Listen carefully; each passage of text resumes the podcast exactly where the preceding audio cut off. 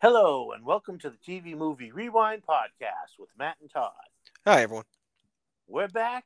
It's We're starting season three. We ended season two with Star Trek two, so we figured we'd begin season three with Star Trek three. Yes, the um, the uh, the lesser-liked brother, I guess, of this uh, two-story arc. Well, this is the one that, you know, because the, the, the cliche was always... The even the even numbered Star Treks are the good ones, and the odd ones are the bad ones. And that's basically true, though. Well, but this isn't a bad movie. I mean, the, the even number ones are better. No, no, and and really, uh, neither is um neither is uh, motion picture. But I mean, when you compare them against the even number ones, especially Khan and and uh, Voyage Home, like you you could see why people have that uh, distinction. Yes. But this is definitely, you know, it's it's a companion piece to Star Trek two. For sure, and it's the most enjoyable odd-numbered one uh, for me, anyway, by by yes. by a long by a long shot. I would say the only thing that this movie really has against it is that it just it doesn't quite stand on its own. It really is a second part to, you know, Star Trek: The Wrath of Khan stands on its own as a single picture, whereas this one kind of relies on what happened before. And the weird part about that, too, is that they rely heavily on what happened before, as you would expect, because they're searching for Spock, and they rehash the end, or part of the end, of uh, Khan, but never mention Khan or anything that really happened that led up to that point. True, but that's not what's important to the story. No, no, I just thought it was kind of weird. This story is about the search for Spock. Who they find, it's not so much even the search for Spock is like... No, they find him pretty quick. Let's let's get Spock. Because, you know, it's one of those things where... Yeah, right, like Spock, yeah. We have to go, go look for... Yeah, yeah, exactly. Even in the original series, Spock was always very private about the Vulcan ways and what goes on with, with Vulcan and their beliefs. You know, it was it kind of caused them trouble with in the episode uh, A Mock Time. And this, you know, it, it's kind of troubling again because, you know, as we as everybody knows, at the end of Wrath of Khan, when Spock dies, they launch him into space and he lands on the Genesis planet. When they get back home and Spock's dad, Ambassador Sarek from Vulcan, is like, well, why didn't you bring his body home? You know, you, you've doomed his soul to be lost for eternity. Kirk doesn't know anything about it. You know, it's obviously, right. You know, if Kirk had known, he would have done that for his friend. But it's a, it's a good question that's never answered. Now, I like your answer, which is to say, you know, hey, he was dealing with all that radiation. His body was so intensely radiated they had to shoot it off the ship. But again, it's something that they never bother to say. It's something they never bother to explain. No, but they do bring it up again when when... Uh, you know, we're going to jump ahead here, but again, we assume people have seen this classic sci-fi movie when Doctor M- David Marcus and Saavik find Spock. One of the first things the captain of the Grissom asks is like, "Is there dangerous radiation?" So obviously, they're still assuming that Spock's body was heavily irradiated. Yeah, and you know, if you're if you're like me, where you're only sort of like a tangential, say, Star Trek fan, where it's mostly the movies, um, if anything. Uh, now, granted, I was younger anyway, and Wrath of Khan, like I said before in the Wrath of Khan episode, was kind of scary to me, so it took me a long time to see this. I know I certainly didn't see it until after Voyage Home. Definitely didn't see it until after I had seen Back to the Future.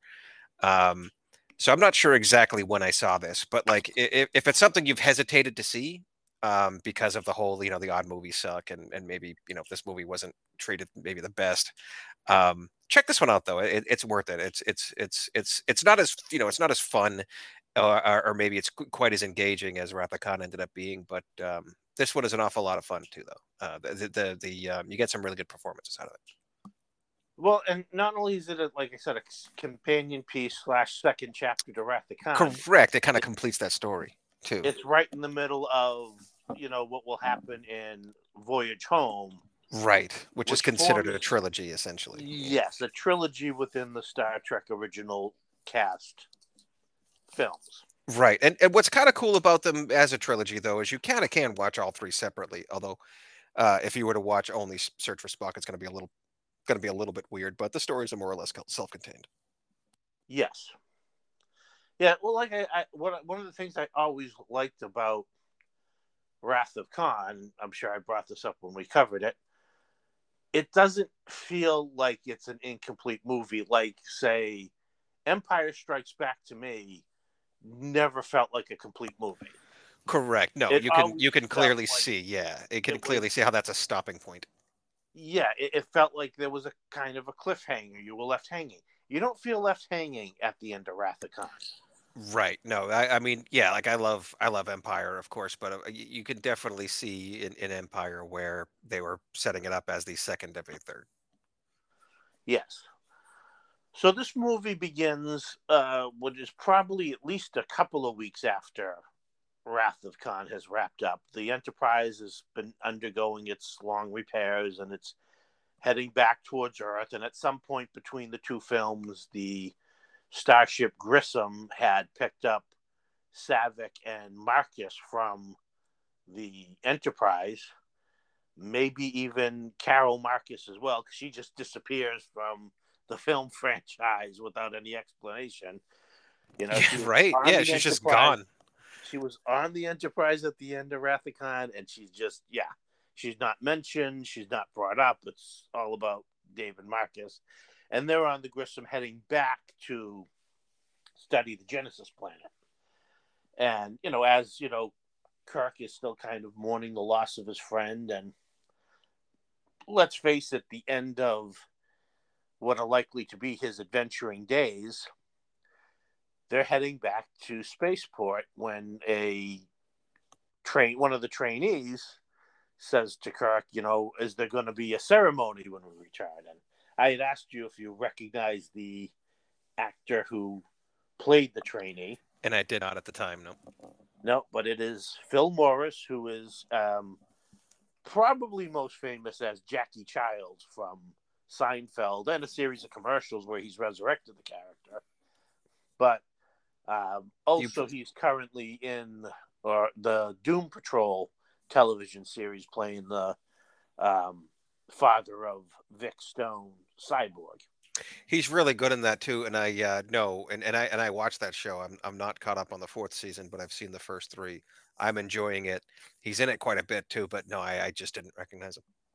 But the more important thing is this is not his Phil Morris's Star Trek debut.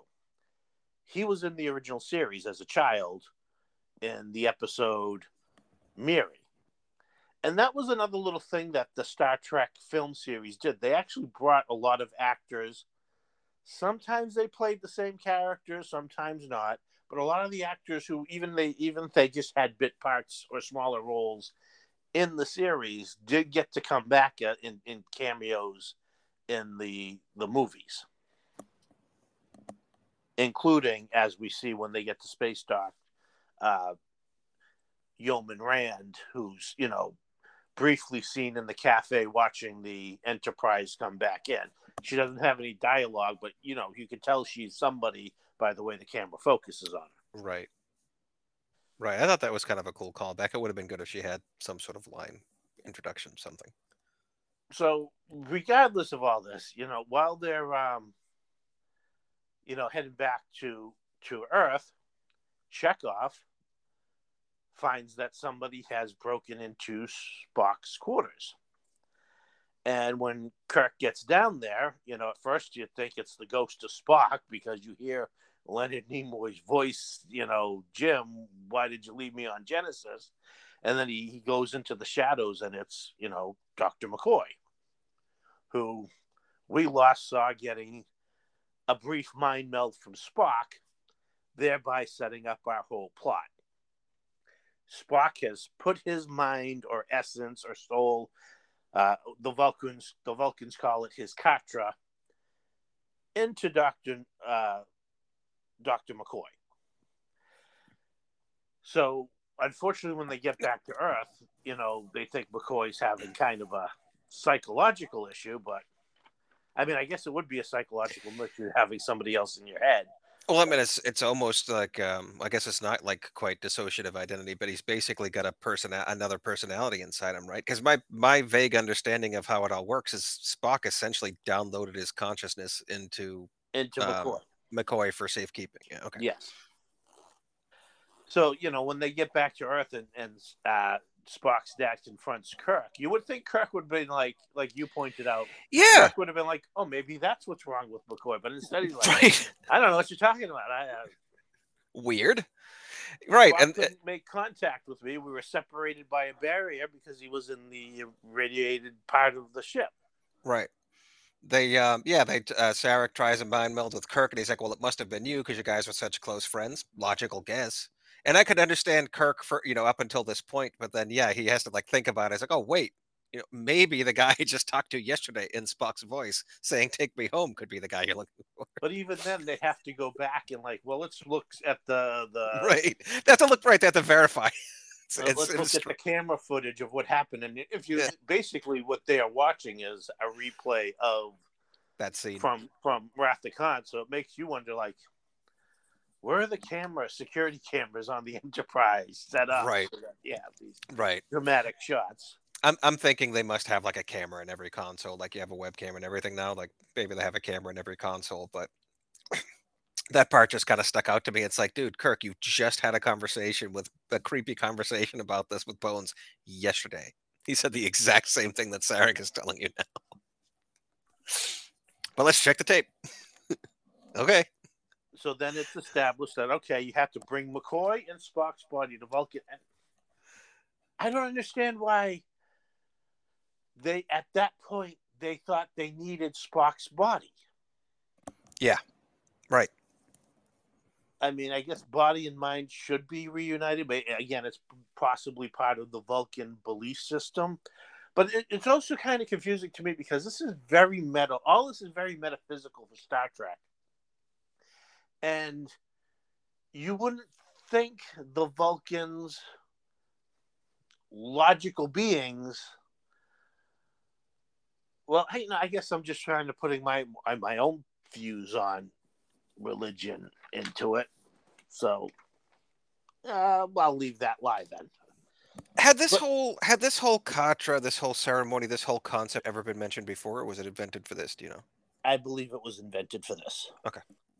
I mean, they they definitely did mind melding and such during the T V series, but I don't think they ever got involved in anything this type, uh, you know, of a well, like of you said, it's life. It's more metaphysical than it is, you know, science, like it tries to go with. So while they decide what they're going to do about going getting uh, Spock's body back, because it's also been established that the Genesis planet is quarantined. It's top secret. Nobody's supposed to talk about it. But apparently somebody's been talking about it because the Klingons know. And a Klingon bird of prey and its contingent, you know, including two famous eighties sitcom stars, you know, Christopher Lloyd playing Commander Kirk and uh, John Larroquette playing one of his top Klingon lieutenants, I'm guessing, are both, you know, you got Taxi and Night Court right represented in Star Trek. I don't think I caught what John Larroquette's name was, but they're both, I mean, they're both, in fact, the Klingons in general are really good in this. They're, that you, you could argue they're played a little too comic relief at times, but I don't know. I, I, I think they're fun. Yeah, they probably, it was probably done to lighten up the script. Uh, and uh, we should mention that Leonard Nimoy directed this, which probably helped that, you know, with Spock being essentially dead, he didn't have to appear on screen for too much of the movie. And right. For most of what we see as Spock are younger actors playing the younger regenerated Spock who is aging rapidly along with the unstable Genesis planet. So Marcus, David Marcus, and Saavik, now part of the Grissom crew, studying the planet. They, of course, pick up a life form. And, you know, we all know it's Spock. You know, you, we, we saw the trailers. We know what's coming. We know the subtitle. Yep. Well, it's the search for Spock. They don't say whether or not they find him. Anyways, they pick up the life form and they want to go down and see if it is indeed Spock. We got to go check this out. So they go down on the planet, which ends up saving their lives because, sure enough, the Klingons come along and blow up the Grissom. That's um, kind of a fun... But again, going back to, like, it's conflicting, right? Because it is objectively a fun scene, but th- that's me saying it as a fan of largely just the Star Trek movies. Like, if you've been watching this show for decades, if, you know, for hundreds of episodes and, and are deep within the lore, I, I don't know how well that scene works into Klingon lore. Um, because, you know, where where Kirk is just like, you know, make sure you target their engines because I want prisoners, and they end up blowing up the ship. And it's played almost like a, you know, hands up on the air, like whoopsie kind of deal. I enjoyed it, but um, I don't know if that's the right tone for your for, for like the, the fans, right? Like I I don't know how that was supposed to read, but you know, from a quasi fan, I guess uh, well, I enjoyed it. I, I always look at it as the Klingon gunner being a Klingon, fully intended he wanted to blow up a starship. I mean that so that works. He disobeyed his orders. Blew up the, the Enterprise, not the Enterprise, the Grissom, and was like, oh, I guess it was a lucky shot, sir. And then uh, Kirk I can see that. Lust own, for glory or whatever. Yeah, I can see that. Yeah, his own little lucky shot. Right. So my favorite part of this whole movie is Kirk and company putting their whole little plan together to bust McCoy out of the medical bay and head off for Genesis. Because at first, you know, the, one of the first things we learned, too, in this movie is the Enterprise is going to be decommissioned. Which Scott, which makes sense, especially when, when whoever, I forget the guy's name, but when it's pointed out the ship is over twenty years old. Because you figure, yeah, it's damaged. Like, it kind of makes sense just to scrap it for parts at this point. Yes, even though it has been famously the flagship of Starfleet, the Excelsior, the next big thing, is apparently ready to go. And they're going to assign Scotty as the captain of engineering to the Excelsior. And we don't know. The Enterprise crew was all trainees, so they're going to be sent to their assignments. And Kirk and his command crew, well, I mean, Kirk's an admiral. He's really not supposed to be going, you know, out and about on starships, and Sulu really probably should be getting his own command up until recently. Yeah, I think he'd be getting his own ship by now, because didn't... Well, no, Chekhov didn't. He was a number two, never mind. Chekhov, you know, he was probably going to go be a first officer someplace else himself, yeah. So, you know, they're all basically looking to, you know, what, what their next step is going to be anyways. So, you know, we get the scene where Kirk first expose, uh, approaches his superior commander officer and says, you know, I want to be able to go. He tells him what he wants to do. He wants to bring McCoy, who's got the soul of Spock in him, go find Spock and take them both to Vulcan. And the commander's like, first of all, this all seems way too weird for me. And second, Genesis is quarantined. You can't do it. And if Kirk goes, you know, well, I had to ask. I had to try. And, of course, as he leaves, Sulu's like, well, what's the word? And he says, the word is no, but therefore I intend to go anyways. And Chekhov and Sulu are like, well, we're with you, sir.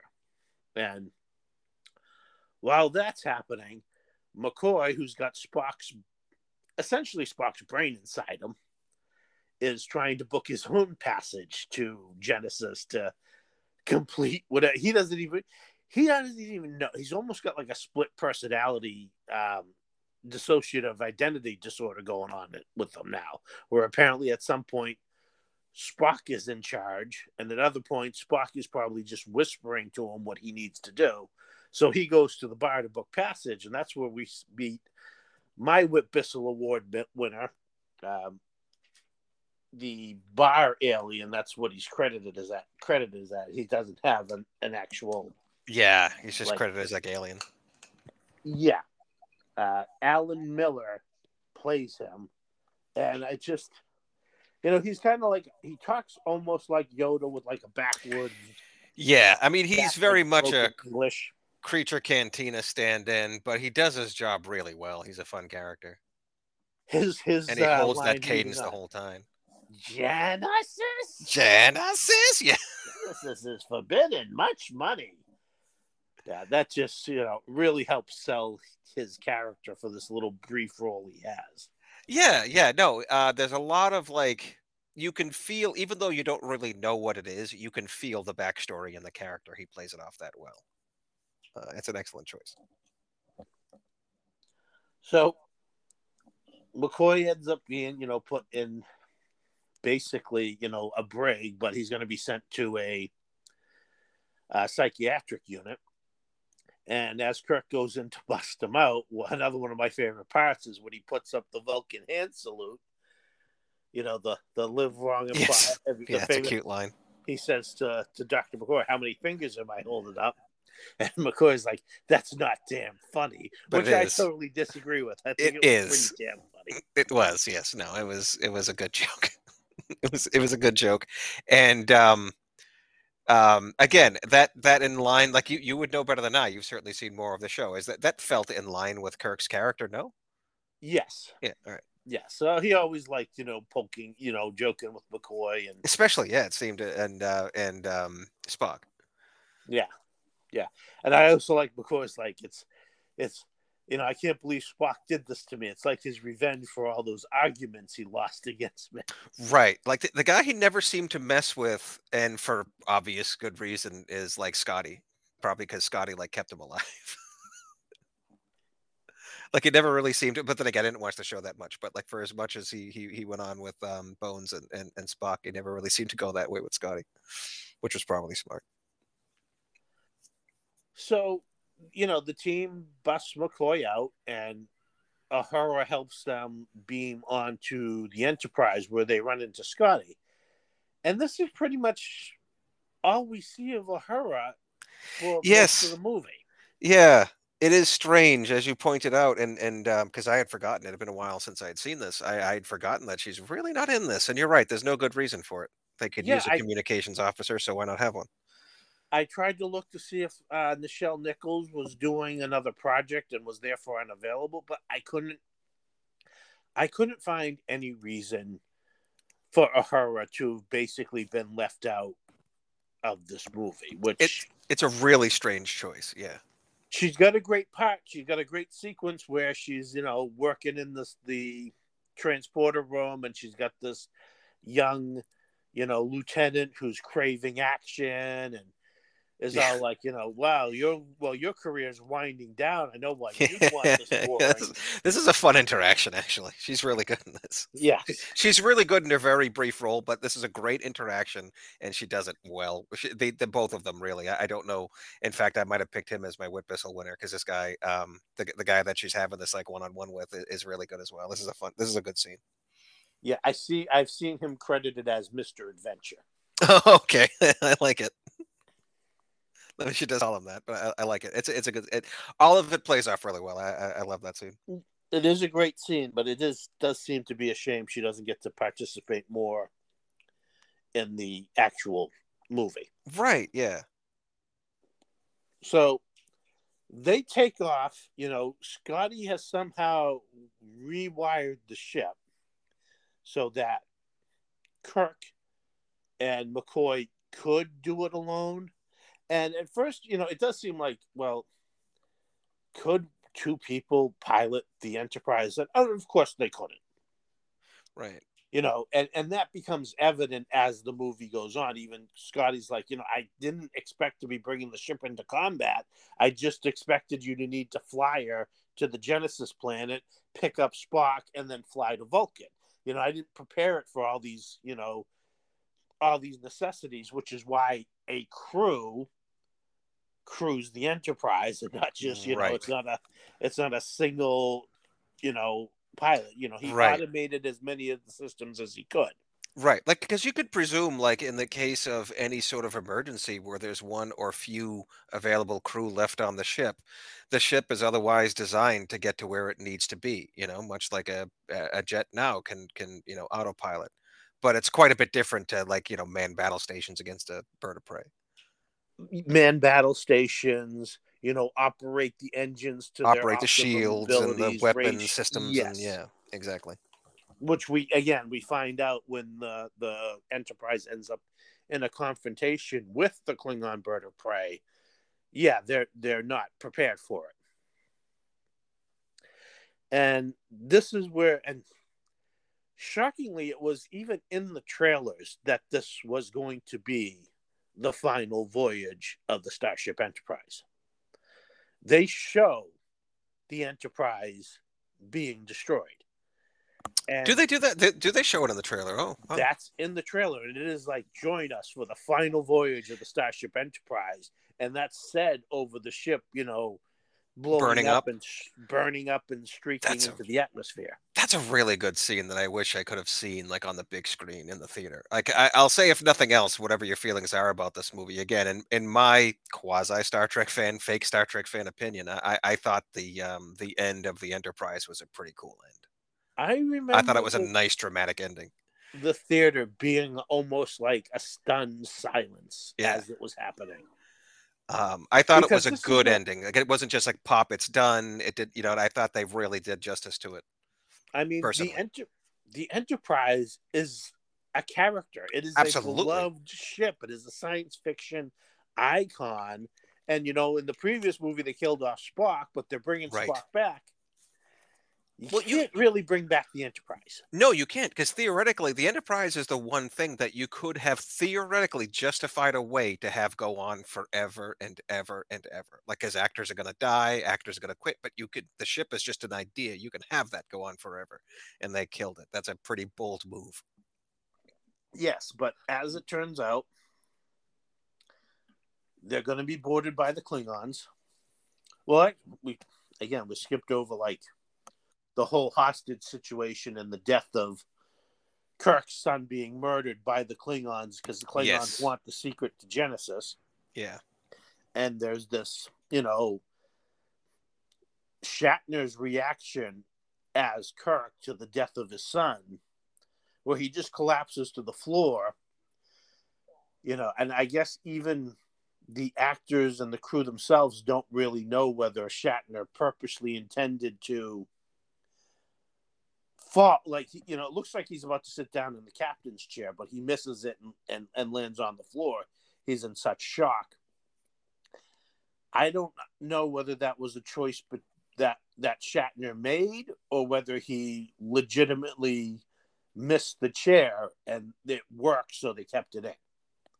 It's it's effective, yeah. Whatever the choice was, um, it it's it works. It's it's an effective scene because, like, it's hard, especially for, for again, for me, like, uh, but then again, I don't think um, Doctor Uh, Marcus wasn't in the show. He was really only in, what, two and three, right? He was never referenced or mentioned otherwise, correct? Right. His son, his son. So, yeah, like, so there's not, it's it's hard to have only so much connected to the character, right? But you can certainly feel in that scene how much Kirk did. Like, I know you're supposed to because it's his kid and all that. But uh, no, again, I thought I thought Kirk pulled that off, or uh, Shatner, rather, pulled that off really well in that very brief uh, moment. Uh, you you could feel you could feel what he felt in that brief moment, I thought, and especially since Kirk knew he had a son all those years, right? He obeyed what his mother, the the the Carol Marcus, had requested, which is to stay, stay away, yeah. stay away from my son. I don't want him to be like you, right? So when he finally got to meet his son and got to have some time with his son, and, and find out his son is very much like him, and then to find and then have his son taken away, yeah, yeah. That's gonna, that's gonna, that's gonna be a painful, painful thing. Yeah, and I think just that one brief moment, as you point out, with the, you know, where he kind of like collapses there, I thought that was expertly done, you know, accident or otherwise. And we also failed to point out that, you know, despite Saavik, the character, returning, yes, different char- different actor, she, she's being played by Robin Curtis now. Kirstie Alley did not return. Uh, whether that is because she feared typecasting or wanted too much money, I've heard multiple reasons why, and never seen anything concrete. But and uh, rest in peace, obviously, Kirstie Alley. Yeah, Robin Curtis, and and Robin Curtis plays Saavik much more Vulcan than Kirstie Alley did. Kirstie Alley gave Saavik some sass and a little bit of, you know, emotion, whereas Saavik plays, as Curtis plays Saavik, very, like when she tells she tells Kirk that David is dead, it's literally a statement. David is dead. Right. She's much more of an analog to Spock than um, Kirstie Alley's portrayal was. Which is, again, why, like, after this movie, we she's very briefly in The Voyage Home. Very briefly. You know, the character, like, you know, and, you know, I'm going to get into it now. Two of my problems with this movie is, well, one I said before is it doesn't feel like it stands well on its own. And the way it just throws away the character of David Marcus. Right. He, I don't want to say throw away because he does have it, you know, he, he dies trying to save Saavik. You know, he dies bravely. He takes, goes, tries to go one-on-one with the Klingon, and it goes about as well as you'd expect. Right. He's a scientist. Exactly. But it's such an interesting concept for have Kirk to have had a son that we only just realized, and now he's, you know, uh, he's just kind of eliminated. It just seems like a, a waste. You know, I almost real again, and this is armchair quarterbacking Monday, I, you know, well past the time, but it would have been interesting if maybe if there had been like one or two movies before they established this and brought Spock back. Maybe we could have gotten more Saavik, and maybe we could have gotten more David Marcus. I know people wanted Spock back. I would have wanted, I wanted Spock back. You want him back right away. We got him back right away. And now we almost, it's like, now we've learned like, well, maybe we should have had like a, a little bit of without Spock. Because it would have made his Spock's death seem a bit more, you know, impactful. Well, plus I think they could have done more with the return, whereas this just seems more, I don't know if rushed is the right word, but it's the best I can come up with. Um, it seems like they're just kind of like, oh yeah, Genesis planet, he'll come back and that's it. And that's almost how they treat his return, because most of the time you just see him like aging, and then you see him again and he's slightly older, you see him again and he's slightly older. And then at the end, a bunch of Vulcans close their eyes and, hey, Spock. Um, so, like, I think you're right. I think maybe if they had planned things out a little bit more deliberately, um, we might have gotten we might have gotten more for our uh, we might have gotten more out of it. We would have gotten more out of Saavik and um, Marcus. Uh, and if they inevitably kill him, you know, later on, then yeah, that even has yet more weight. But also, maybe we get a better return, a more grandiose uh, return of Spock. Yes. Yes. Maybe take a little longer for the Genesis to kick in, not have it.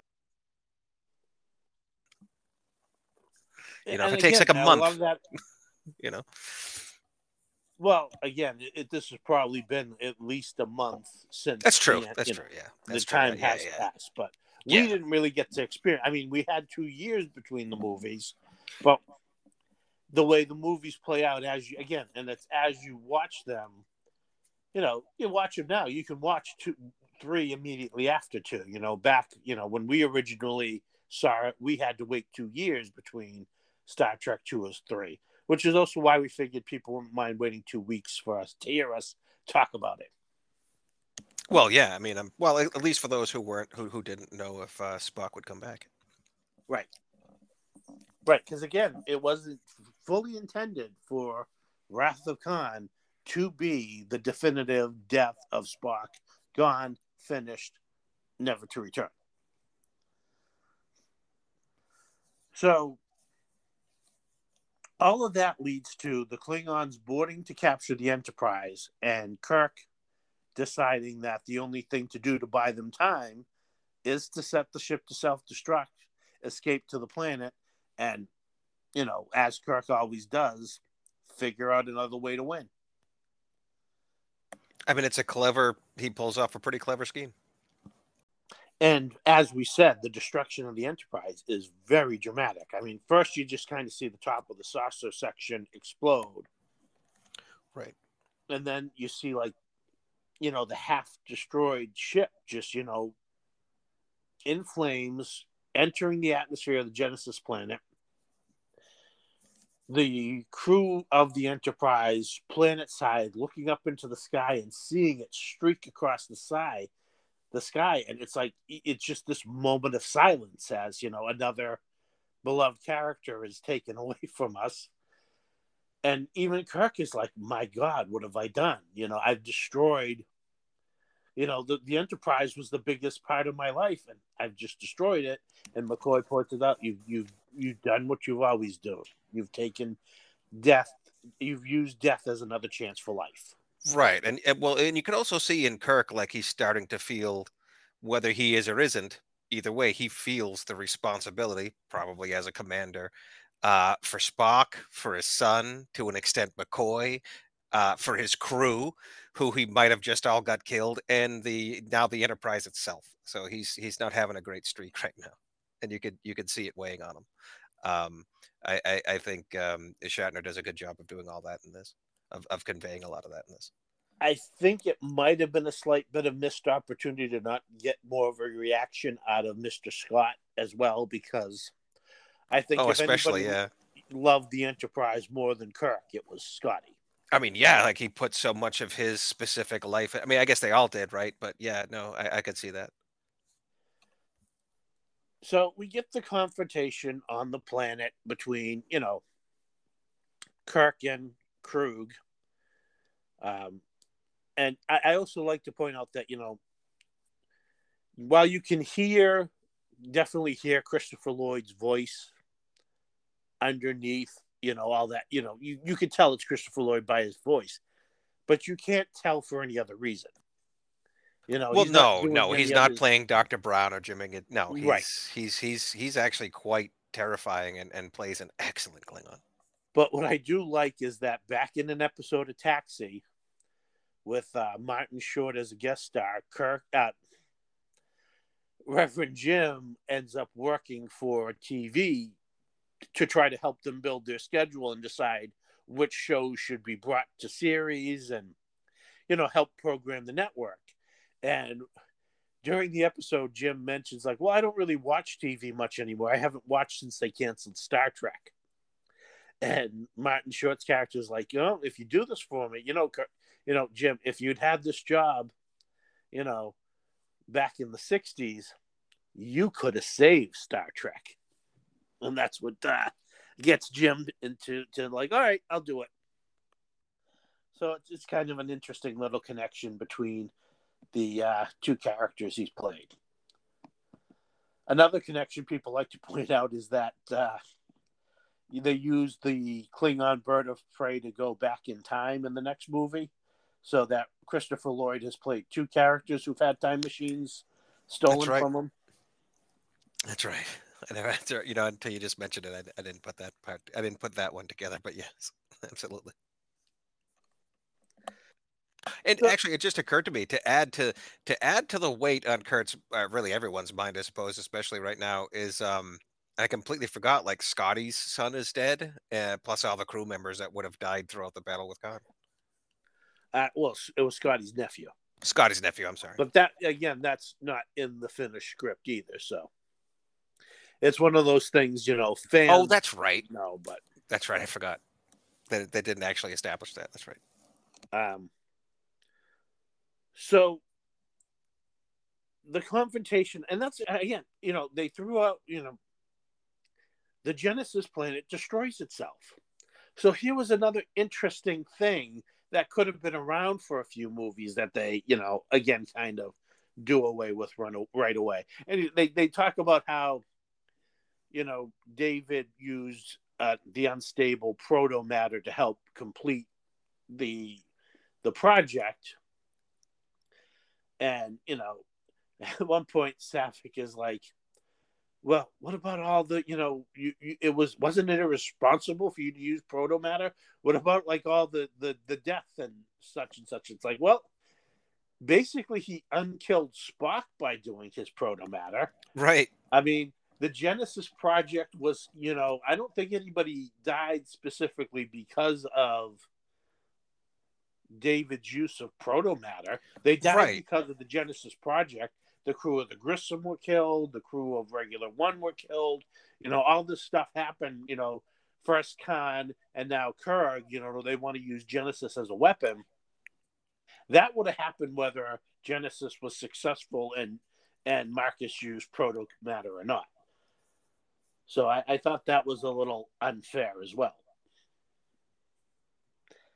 So they get on, they, they end up having to take control of the Klingon bird of prey.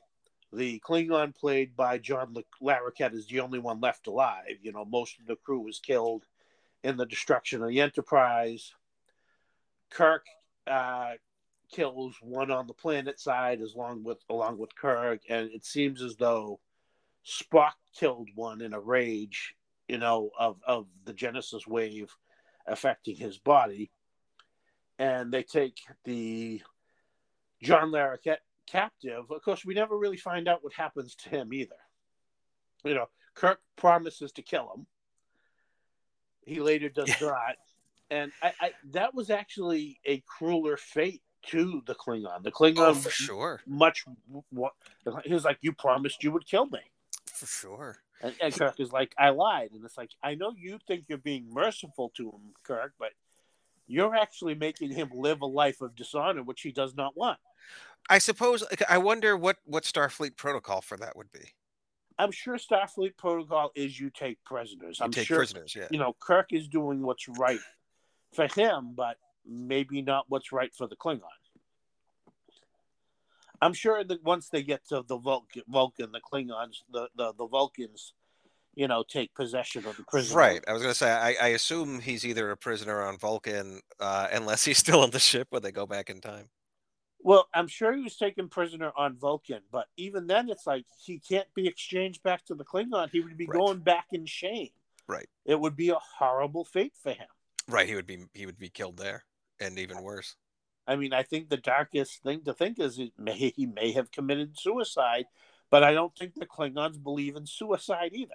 Right. I think they believe in death by combat. So. Maybe he picked a fight with a Vulcan and forced the Vulcans to kill him. I don't know. It's it's one of those questions that will probably remain unanswered. So they get to Vulcan and they decide to do this ancient rite that at this point they only think it may have even been a legend, but to return Spock's right. katra to his rejuvenated body. And uh, Dame Judith Anderson plays the, the Vulcan High Priestess. And they decide that they're going to go forward with the ceremony. She warns McCoy that it's just as dangerous for you as it is for Spock. And I'm like, Spock's already been dead. How dangerous right. can this be for him? But, how, right. How dangerous could it possibly be for Spock? Maybe again, he would just lose the consciousness forever. But it's like, what are you going to do? Either do it or not. Well, it almost seems as like the belief is that his once his conscious goes, it joins with all the consciousness of the Vulcans who have died throughout history. Oh, okay. So, you know, they, they ask McCoy if he's willing to do it. And he says, "I choose the danger." And another great line is like, hell of a time to ask. Right. And so, you know, they go off and they perform the ceremony. And, of course, it works, even though at first we get, you know, Spock is obviously very confused. He doesn't have much of his memories left. You know, he's like, you know, he walks by everybody, doesn't seem to really recognize him. He says, like, my my father tells me we were friends. And one of the final lines of the movie is, Jim, your name is Jim. And that leads to, again, it's still kind of very ambiguous of what's going to happen with Spock. Spock is back to life, but he's not back to normal. Right. He's not technically Spock yet.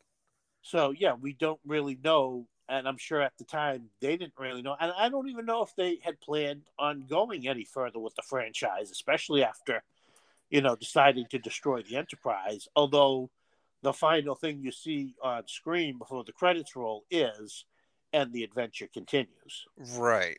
Right. That's, that's, yeah. Like I was assuming there was going to be another one, but this would still be years before Next Generation. So it's still up in the air as to what would be happening to the franchise in general. Yes. But, you know, as we know, they would go on to Star Trek four, The Voyage Home, sure. The most successful of the original cast movies. Yeah, I, I remember that being like a phenomenon when it came out, and um, people from, you know, whether they're Star Trek fans or not, were, were getting into it and enjoying it because it's just yeah. such a well done movie. It's just as well done, fun as hell, charming movie, which we won't be doing next week. Spoilers. We might do it later on, but we won't make, we won't make, we won't make you go through another one. Yeah, we, we'll probably get around to it, but we really, because again, I, if ever, ever I watch Wrath of Khan, I'm always watching Search for Spock immediately. Sure. After. Sure. Sure. It's like V and V, the final battle. You, you kind of have to. Yeah, but that also requires a lot more time to put aside. Oh, undoubtedly. Um, so, I mean, again, highly recommend this movie. I mean, and, you know, we, you don't have to sell anything Star Trek to Star Trek fans. Sure. No. I mean, this would be, like, again, it, to me, it would be for, like, um, folks who haven't watched much Star Trek yet, or, or, or at all. Maybe they've only kind of passively heard passively heard of the movies, or maybe they've ad- avoided this movie because it's one of the evil, you know, odd numbers. I, I, I say it's better than I, I say it's better than that reputation. It's certainly not a perfect movie, but I, I think it it deserves better than just being lumped in with the other um, odd number movies. Certainly deserves better than being lumped in with Part Five. Oh, definitely, definitely. It's it, this is a well-made film. And, yeah, you know, while this was Nimoy's feature debut, he had directed for some television. I know that much. Did he direct any ep- episodes of the show? Did any no. of the crew did? No, no but I do know he directed uh, an episode of T J Hooker. Oh, neat. Which, you know, was um, Shatner, yeah. What Shatner was doing around this time of these movies as well. It's hard to, it's hard for me to remember that he, that that T J Hooker ran concurrent with Wrath of Khan, and um, Wrath of Khan, Search for Spock, and I believe it was still on the air when um, Voyage Home hit theaters as well. Oh, that's interesting. I didn't realize T J Hooker ran that ran that late into the eighties. I'm not one hundred percent sure it did, but I think it did. Gotcha. All right, so again, just like last time, just like last time, we had a little bit of trouble like coming up with um, recommendations. I mean, it's yeah, like it's it's hard to recommend anything related to Star Trek without just relating more Star more Trek, Star Trek, you know, uh, or just science fiction in general, you know. I'm gonna go ahead and actually just go out and recommend the D C Comics that uh, the the Star Trek comics D C Comics did at this time, because they were more tied into this this time period. Yes, yeah. Tell that story that you were telling me. Like there was um at least as far as the D C Comics universe goes, there was what two years worth of comics in between Wrath of Khan and and um the, the events of this movie. No, no, between um this movie and uh Voyage Home. Oh, right. I'm sorry. Which, so. D C kind of picked up the the rights to just before, just as uh, Star Trek three is being announced. And the first eight issues lead up to the Search for Spock. So it's it's the Enterprise crew on the Enterprise. Spock is not there. Saavik is filling in for Spock. And, you know, it leads up into Search for Spock, and then Search for Spock, the issue nine is the first issue that comes out after Search for Spock, or the first story. So that issue begins with Spock in bed recovering, being visited by McCoy and Kirk, and they're going to head home to deal with the consequences of the fallout of them stealing the Enterprise, when they run into an invasion from the Mirror Universe, the evil doppelgangers of, you know, the Enterprise crew.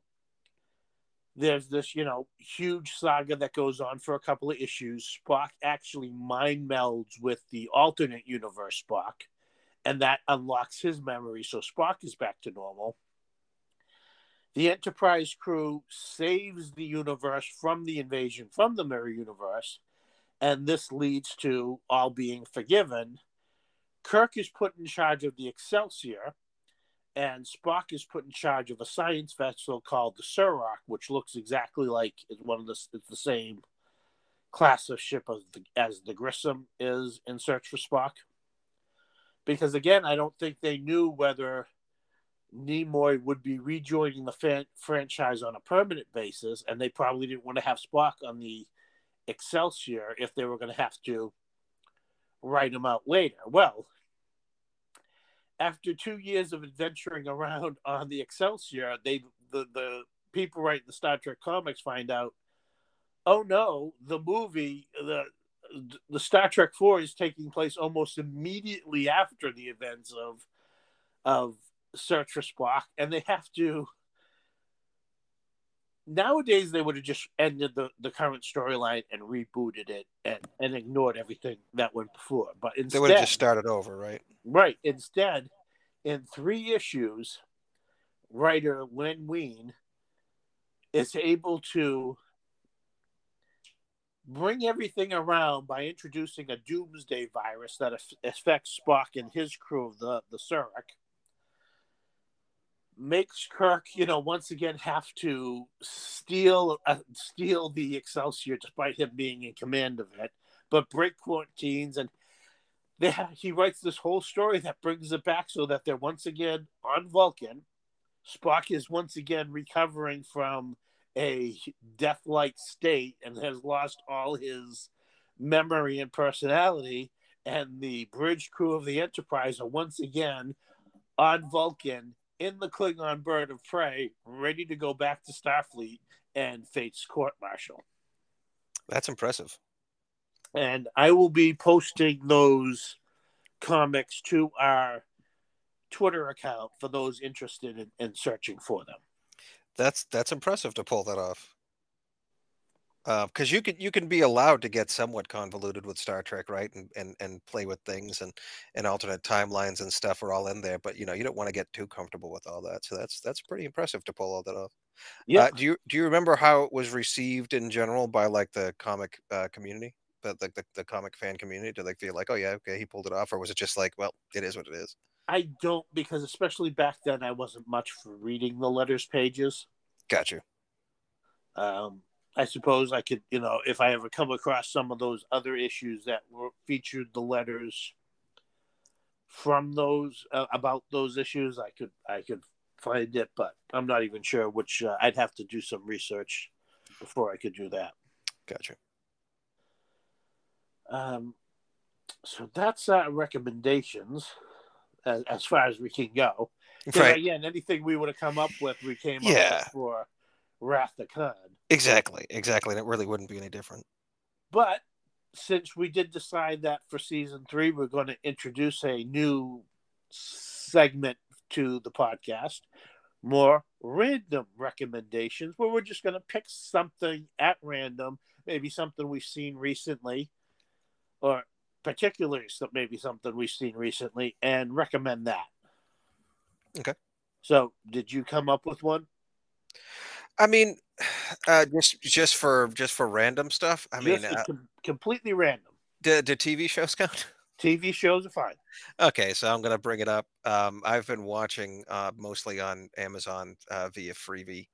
I've been getting into um, the the old T V show soap opera, Dark Shadows, um, which is something that like I'd I'd always heard about growing up, kind of like you know, uh, and um, I was like aware of it, but I never thought I would get around to watching it. It's so many episodes or whatever. Uh, I don't know exactly why. Maybe it was too old. I just never was going to get around to it. Um, also, for the longest time, it was really hard to because, like, the only way to have watched it would be to somehow own every cassette, and it's like twelve hundred something episodes, and V H S only holds so much. So it was it was just a huge undertaking. So I never thought too much about it until a buddy of mine had got into it and started watching it, and he just started telling me all of these crazy storylines in it. And I'm like, wow, there's like a sixties daytime soap that does all this stuff. I need to check this out for myself. And here I am about four hundred episodes in, and I'm just I'm just loving it. Um, it's a hell of a lot of fun.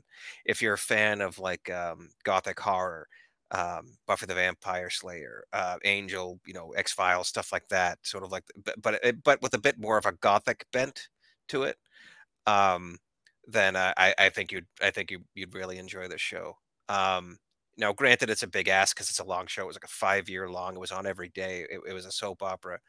And the, the beginning part of the show, you know, the early episodes of the show was a pretty straightforward soap opera. So maybe that's not really what you're into, and you just wanted to get into the creepy stuff. Um, you could do that. You'd probably be fine. But I, I really enjoyed the evolution of the show from going from a more or less straightforward, like, soap uh, with your more or less straightforward storylines of, like, intrigue, um into where it's at now, where, like, it's there's been t time travels, uh vampires, um a phoenix. uh it's just been it's been a blast um to watch. Um so I'm gonna start with that one. All right, I'm gonna recommend an action movie from twenty seventeen called Security. It stars Antonio Banderas, and it's a really solid action movie that's kind of a throwback to the eighties action movies. It's particularly the type of action movie Cannon Films would make. Okay. He plays a former Special Forces soldier, which is, you know, pretty standard for action movies. He's desperate for work, so he gets a job as a security guard at this mall in... You know, it's a it's an upscale mall, but apparently there's a it borders a neighborhood where there's a lot of crime. So, you know, they have about five security guards on site overnight to prevent any break-ins. Smash and grab, stuff like that. Got it. Well, while this is happening, there's this eleven-year-old girl who is the only witness to a, you know, cartel-related murder. Okay, I see where this is going. And she's being escorted to federal court by U S Marshals, who are ambushed by the mercenaries being hired by the gang to take this girl out. Uh-huh. The girl escapes to the mall. Uh-huh. And, of course, now this means, like, you know, uh, Ben Kingsley, who plays the leader of the, you know, Army of Assassins, is like, just turn the girl over to us and pretend like this never happened. And, of course, he refuses to do that. The, the, so, cholo, the cholo, if you will. Yes. Okay. So it's kind of much like Die Hard. Yeah. And what's really interesting is at the beginning of this confrontation, these security guards are only armed with tasers, and they're up against, you know, oh right, like assassins, yeah, assassins with snipers, like Jean Reno. Yeah. Yeah. Yeah. It's uh, it's it's it, you know, it's nothing. It's not going to blow you out of the water, but it is going to entertain you. It is very well done. And apparently it's one of the, the D V Ds that if you have a dollar store near you, you may be able to pick this up on D V D for a dollar. And it's well right worth on. that dollar. Right on. Um, speaking of well worth a dollar, like, we picked up that um, Dolph Lundgren four-pack, and uh, we just watched uh, a couple of ones off of it. That Bridge of, that Bridge of Dragons was a lot of fun. Yeah, Bridge of Dragons, but maybe you want to save that for another uh, random recommendation. Oh, yeah. Right on.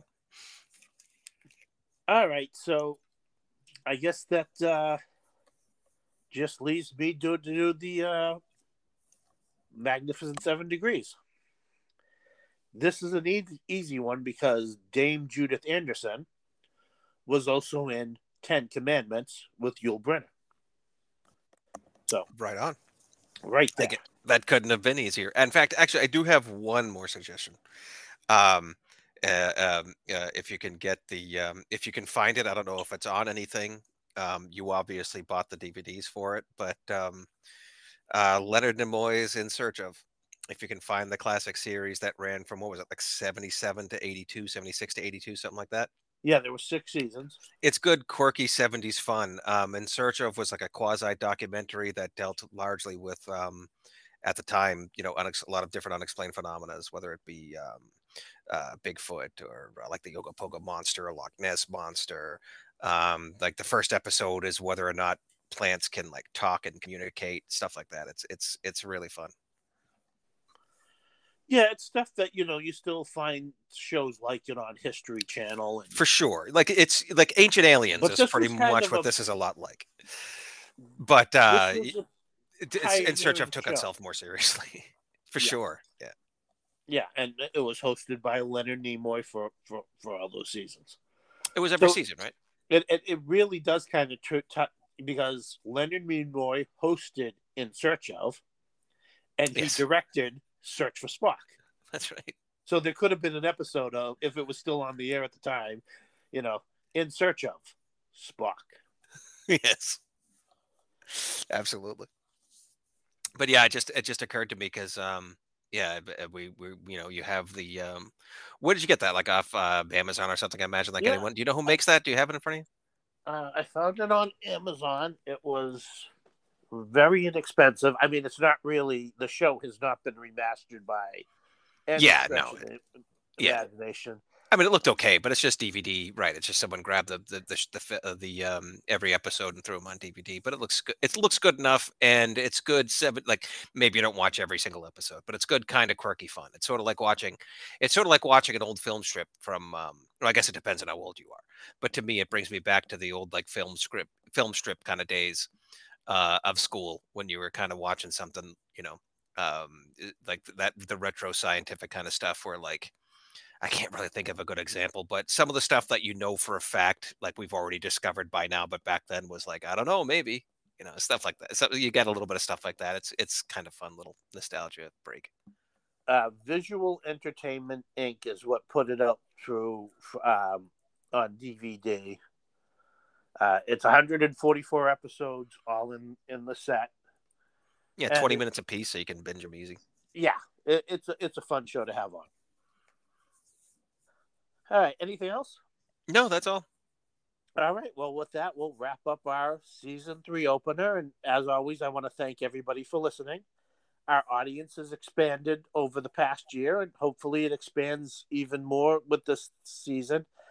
I thank everybody who's given us a listen and continues to listen. And as a reminder, you can follow us on Twitter at Movie Matt Soroyce, all one word, M O V I E M A T T S I R O I S. You can find us on Instagram under the same handle.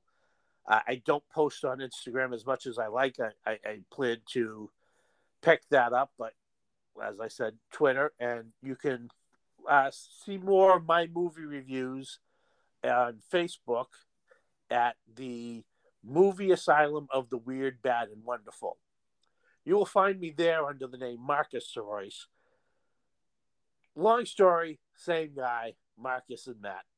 Don't worry about it. Fair enough. Um, yeah, thank you again, everyone. Thank you for your time. Thank you for your listens. Anyone who's downloaded even one episode, uh, thank you so much. Um, that's really cool of you, and um, I'm glad you're enjoying this with us. Um, continue to have a happy New Year, and um, for those who will be celebrating the Chinese New Year very soon, um, happy New Year. Yeah. So thank you for listening, and stay gold, people.